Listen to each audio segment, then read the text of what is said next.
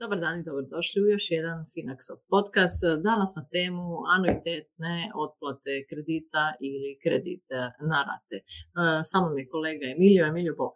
Bog, bog Tamara. A danas ćeš nam malo pričati e, ti o razlici u stvari između anuitetne e, otplate ili otplate na rate. Pa i gledajte, uh, anuiteti i rate kao pojmovi vrlo često se miješaju, bitno da korisnici kredita ih razumiju.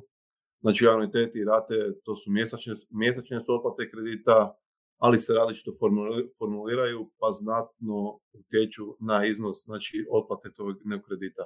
Znači, stambeni, gotovinski i autokrediti, znači to su zapravo ti, oni se otplaćuju anuitetima, Znači, anuiteti su jednake mjesečne kvote e, koje se sastoje dijelom od glavnice, e, te kamate znači na preostalu glavnicu, pa se svakom otplatom mijenja struktura anuiteta.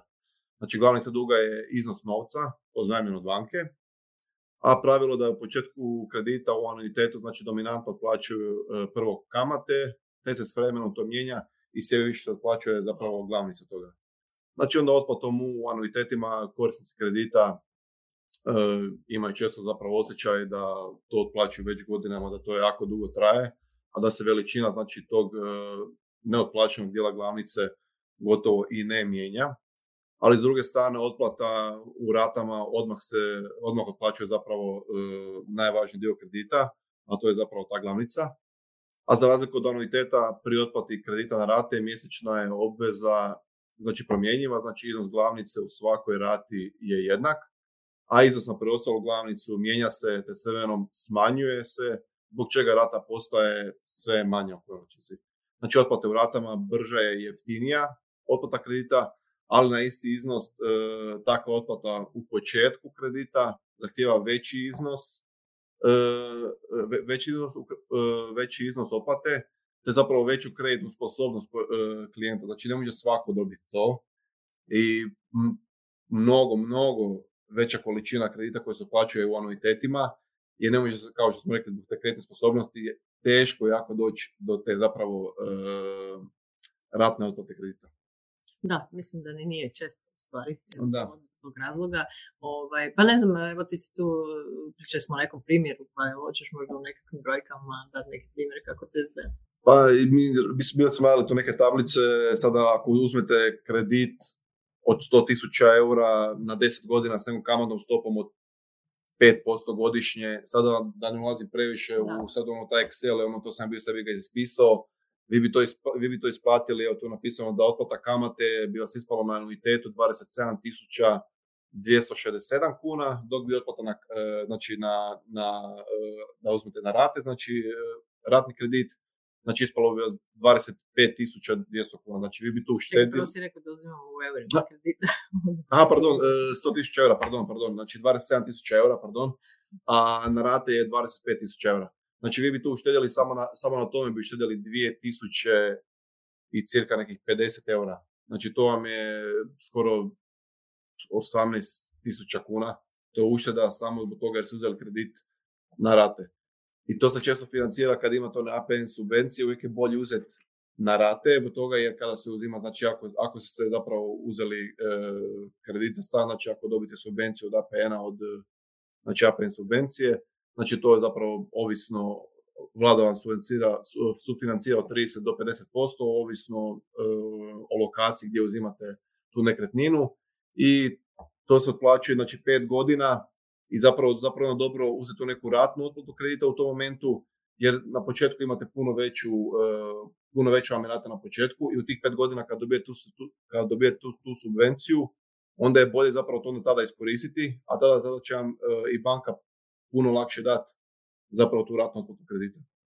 Da, mislim da je to, u stvari da se sve objasnio, dobro je uvijek e, konzultirati te kreditne kal- kalkulatore. Znamo da takve ima evo i naš e, e, suradnik Milun, da. da, on radi na svakakvim kalkulatorima, pa takve na kreditnima. Znači, ako vam nešto nije jasno ili ako želite malo dublje to zavidjeti, dobro je iskoristiti kalkulator i vidjeti na određenim znači, brojkama možda koje vas interesiraju kako to izgleda.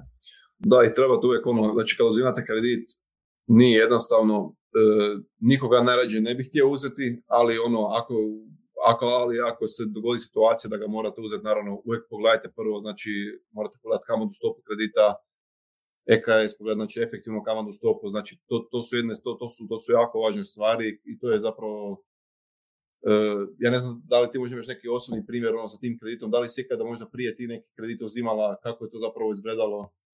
Pa evo, moram, moram priznati da nisam do sada. Da, ne, e, imala sam tu sreću da nisam morala, ali ovaj, e, htjela bih reći da evo, vrlo uskoro imamo webinar na tu temu, jel, dobrog i lošeg duga, gdje ćemo zaista razgovarati o tome, znači, e, postoji da to tako kažemo i dobar dug, e, te neke stvari koje u životu jednostavno ne možemo kupiti u većini situacija bez da uzimamo kredit kao što je jel, rješavanje stambenog pitanja i e, takve nekakve velike stvari ili možda za poduzetništvo nešto što kreira e, da tako kažemo na mogućnost da nešto radimo i da e, zarađujemo novac, dok s druge strane imamo te, da kažemo, zločeste ili zle dugove kao što su potrošački krediti i tako dalje.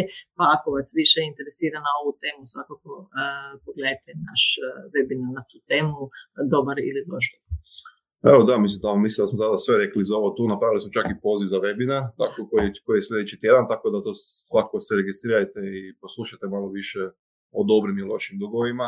Gost će biti Toni Vitali ili Škrti Otočanin. Da, da, da. I evo ga, mislim da smo sve rekli za anuitetnu i ratnu otplatu kredita. Ako imate naravno neki dodatni pitanja, neka možete poslati na mail ili nemojte zaboraviti zapratiti naš kontent znači na Facebooku, Instagramu i na YouTubeu gdje svaki tjedan stavljamo znači, novi kontent, gdje imate puno više zapravo tog edukativnog materijala gdje možete vi zapravo naučiti nešto malo više o financijskoj pismenosti i zapravo o investiranju. Hvala ti, Binio, što si nam danas pomogao e, s ovom tematikom. Hvala ti, Tamara, na pozivu i vidimo se jednom sljedećih e, financijskih podcasta.